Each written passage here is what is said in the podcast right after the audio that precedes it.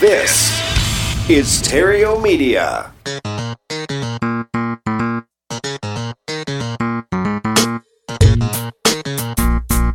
Success in real estate has nothing to do with shiny objects. It has everything to do with mastering the basics. The three pillars of real estate investing attract, convert, exit. Matt Theriault has been helping real estate investors do just that for more than a decade now. If you want to make money in real estate, keep listening. If you want it faster, visit reiace.com. Here's Matt. Lots of fun, exciting stuff to talk about. And what I wanted to talk to you about today is specifically what I am doing in preparation for the 2020 recession. And uh, if you've been listening to the news at all, seems big things are coming, right? It's uh, all the headlines are all the economic indicators or some significant economic indicators are pointed towards a recession in the year 2020. And uh, the Federal Reserve just cut rates last week. Um, the banks are laying off people in considerable quantities. Uh, Mid sized companies are starting to see their credit ratings drop with their lenders. And uh, the job growth has seemingly hit a wall. Lots of stuff in the news, and there's even more to come. And, you know, we've been hearing about this a lot over the last several years. You know, there's a lot, a lot of very smart people making their predictions you know 2013 was you know if you were on youtube that was the year it was all coming to a head and then uh, everyone adjusted. No, well, maybe not 2013. It's actually maybe 2014. And then 2014 passed, and no, it's really 2015. And and then everyone went all in on 2016, and here we are in 2019. And finally, maybe there's something. The truth is, most people just don't know, including the ones that uh, we would consider experts. They don't know. Here's my prediction. This is what I predict over the next six to 12 months you're going to hear a lot more about this. You're going to hear a lot of doomsdayers. You're going to hear a lot of I told you so. You're going to hear from a lot of finger waggers. I mean, if you say the end of the world is coming and you say that often enough, at some point, you're probably going to be right, right? But most, they've been way off the mark as they've all predicted the end of the world was years ago. So be very careful who you're listening to. Um, protect your mind. Take everything in with a grain of salt because the truth is nobody really knows.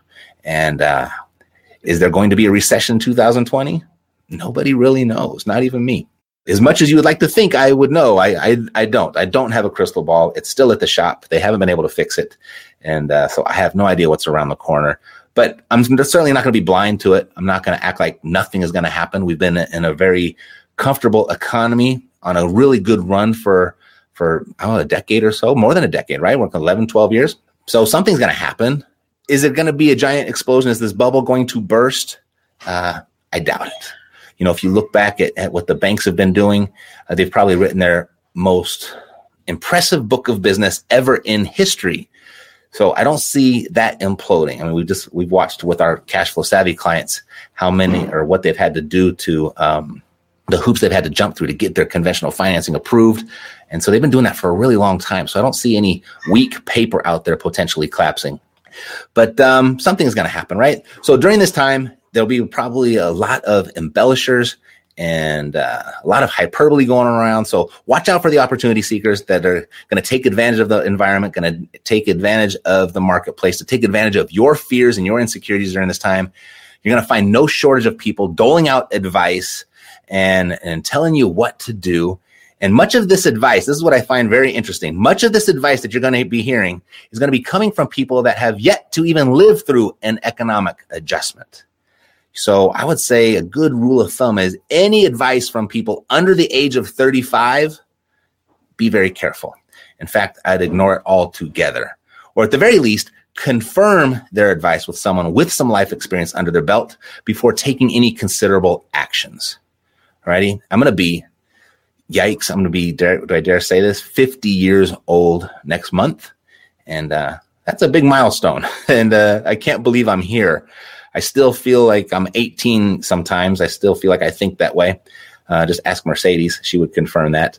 But uh, I'm going to be 50 years old. And I remember the 2007 shift collapse bust. I remember that very well. And I remember the 2000 dot com crash very well. And those 35 and under, they've got no experience. Certainly, they could read the books, they could listen to their own mentors or coaches, they could read the charts. There might be even, I'm sure there's plenty of people that are much more smart than I am in that arena, but they don't have the real life experience to go along with it. What it actually felt like, what it actually meant, and what you had to do to pull through, what you had to do to adjust, and what you had to do to survive, right? They didn't feel it, they weren't there. So I think I'm somewhat qualified to dole out some advice or share some really uh, valuable opinions, but um, I'm not going to. Nope. I'm not an expert in economics, and I'm even less of one on the global macroeconomics. I have no insider information. Um, or any idea of what really goes on behind the scenes of Wall Street. I have no idea what goes on behind the scenes or behind the curtain with the government. And I'm not going to pretend to. I'm not going to hear it from somebody at a seminar or on a talk radio station or, or read it in a book and all of a sudden think that I am in the know because likely their information is secondhand information as well. So, unlike so many people that you're going to be hearing from over the next several months, I'm not going to pretend to have that information. So, here's what I am going to do though I'm going to look back on the actions that I took in the last two economic adjustments, and I'm going to analyze the consequences of those actions. And I'm going to do more of what worked, and I'm going to not do what didn't work. So I'm not going to give you any advice. I'm just going to tell you what I'm going to do. And I'm sure there's there'll be some people listening to this that are much smarter than me that totally disagree with my actions and there'll be some people that not as smart as me that totally disagree with my actions. I'm sure they'll comment and they'll chime in with their opinion. But uh, understand, I really don't care what they think. I'm operating based off of my life experience, having gone through two of these adjustments. And who knows if we're even going to have a, this adjustment again or if we're even going to feel it. I don't know. But I'm going to take my own experience. I'm just going to tell you what I'm going to do. You can take my information and then you can go do what you want to do. Alrighty. So I've got two things, two strategies. I've got a defensive strategy and I've got an offensive strategy. So my defensive strategy, uh, number one, going to stop buying dumb stuff. That's uh, scientifically, uh, I came up with that with a scientific analysis. See, I looked at all of my expenses and I spend uh, probably a foolish amount of money on Nike tennis shoes and I've developed a, a sunglass habit over the last few years, and those aren't cheap. And I've also developed a wine habit, I've become a wine collector. That hasn't been uh, that inexpensive either. So I'm going to stop buying that stuff. I can certainly got enough shoes to where I'm not going to be walking barefoot and I'm still going to be looking good for a long time to come. And uh, I've got great sunglasses. Those aren't wearing out and I could probably have a couple bottles of wine a day and be good for a couple years. So no more of that. So I'm going to stop buying dumb stuff. Next thing I'm going to do, I'm going to eat in more often. Not going to eat out as much. Uh, we've uh, actually probably my waistband will probably thank me as much as my my pocketbook will. But uh, there's a big difference there, and uh, there's some ancillary benefits of, of eating in more often too. Three, I'm going to pay off my high interest consumer debt. I don't have a lot of it, but I do have some, and it's not like I can't afford to pay it off. I just don't. Uh, but I'm going to be paying off all debt that doesn't pay me. I'm still holding on to my good debt, and I'll explain why in a second. But um, I'm going to pay off all the consumer debt. I'm going to work on that. I do have a six month emergency fund. I'm going to go ahead and just bump that up to 12 months just for an emergency. You never know. So I'm going to do that. And then the other thing is I'm going to do, this doesn't really apply to me, but I look back at what I did and I want to make sure that I, I wouldn't do this again and this might be a little piece of information I can share with you. If you have other investments, alternative investments outside of real estate, you may be in the stock market. Um, I don't know, wherever, wherever you're invested in, don't panic sell. Okay. Don't panic sell. The biggest source of losses during economic adjustments is when people sell all of their investments down at the bottom because they feel like they're going to lose it all and then they don't get back into the market or back into investing until the market has risen above the point of where they sold it all at. So I wouldn't make that mistake again. It's not going to impact me too much. I don't have too many ancillary investments like that, but uh, I wouldn't do that again. So if you do, uh, be strong, stay firm, hold out. Okay, so those are my defensive strategies. My offensive strategy, because you can't win unless you're scoring points, right? So you don't want to be 100% on defense. You got to take the offense too, or else you're not going to score. You can't play not to lose. You got to play to win still, regardless of what the economy throws at you, regardless of what life throws at you. Number one thing I'm going to do, I'm going to refinance the equity as much as I possibly can the equity out of all of my real estate to a point where I still have the ability to comfortably cash flow. If the market does adjust and real estate prices or values drop a, considerable amount, I want to have all that cash with me.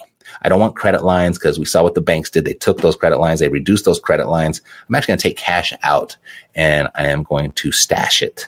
And I'm going to do that to preserve my equity and preserve my cash, but I'm also going to position myself to take advantage of any opportunities that um, the economy would throw at somebody. Uh, basically, when things go on sale, I want to be in a position to go ahead and make some really good acquisitions. So that's one thing I'm going to do offensively. Second thing, I'm going to network more. There's a great book. Uh, I read it years ago. I hardly remember the contents, but the title pretty much says it all. And that book is Dig Your Well Before You're Thirsty. And what that really means is the best time to find opportunity is when you don't need that opportunity. And I'm in a position right now where I don't really need any new opportunities. I'm all opportunity out. But when things go beyond your control or when things beyond your control start to shift, you never know. And I've been a little bit of a, a recluse the last couple years, haven't been as social the last couple years. And uh, I think it's time to go out and rekindle some relationships and create some new ones and uh, just, I don't know, get back into life, start interacting with humans again. Um, three, I'm going to keep buying real estate. That is not slowing down. That hasn't slowed down and it's not going to slow down. I will continue to buy real estate for the purpose of cash flow. But not going to be so eager, not as eager. I won't be doing deals for the sake of doing deals.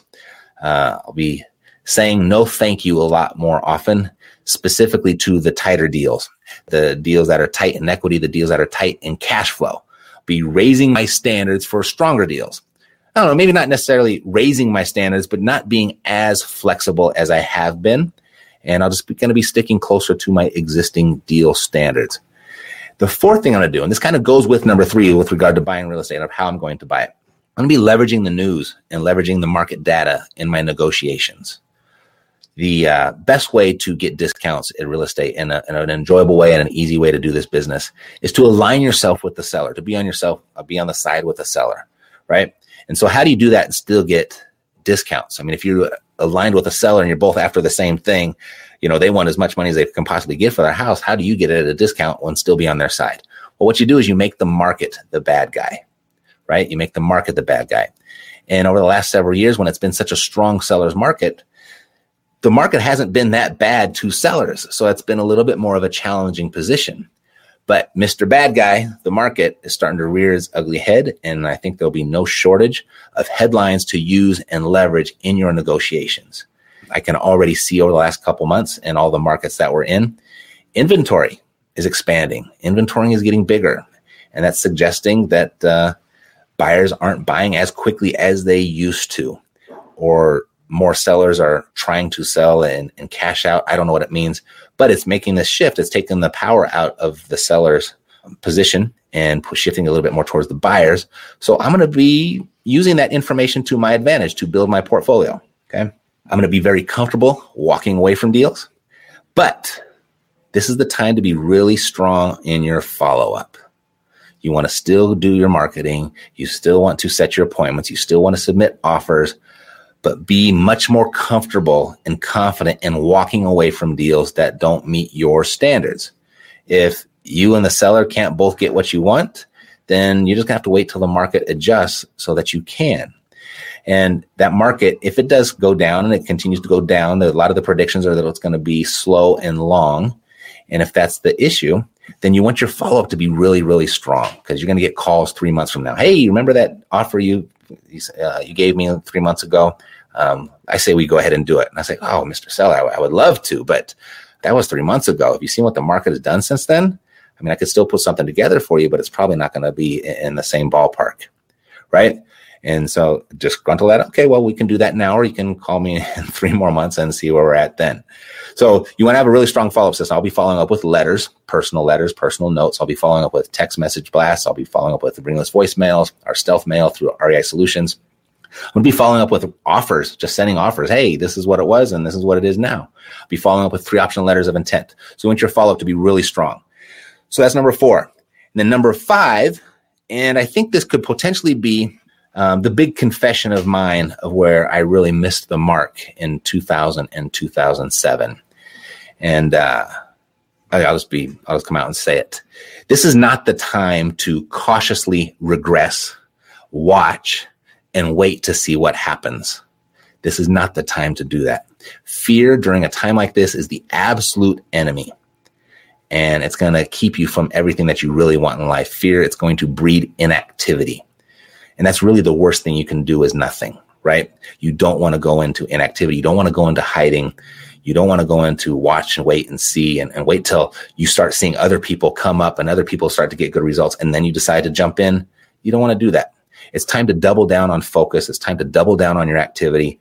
Um, keep investing in yourself. Make yourself even more valuable. Strengthen your knowledge, strengthen your skills, and stay active with what you learn.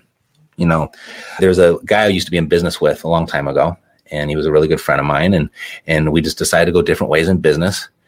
And he had said something to me. He started to do some business with people over in Russia. He was doing some real estate seminars in Russia to this day, I still don't know how he actually did that.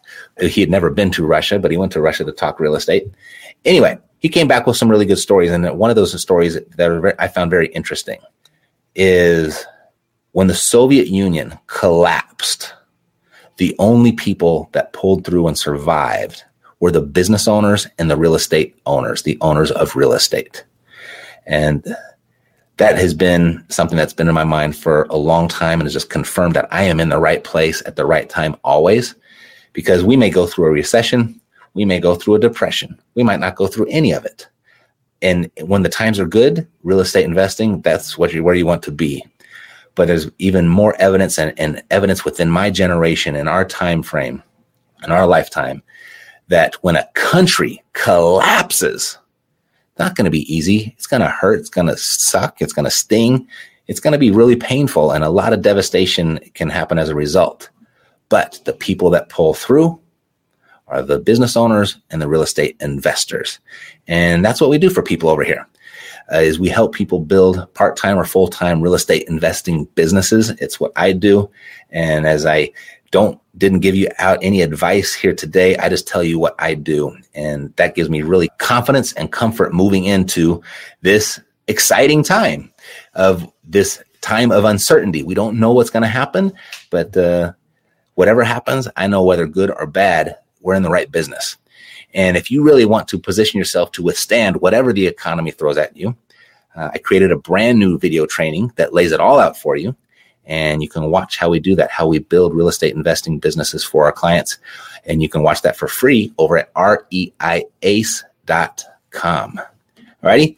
So that's it for me today. Uh, God bless to your success. I'm Matt Theriault, living the dream. Take care. Yeah, yeah, we got the cash flow. Huh. Yeah, yeah, we got the cash flow. Yeah, yeah, we got the cash flow. You didn't know, homeboy, we got the cash flow.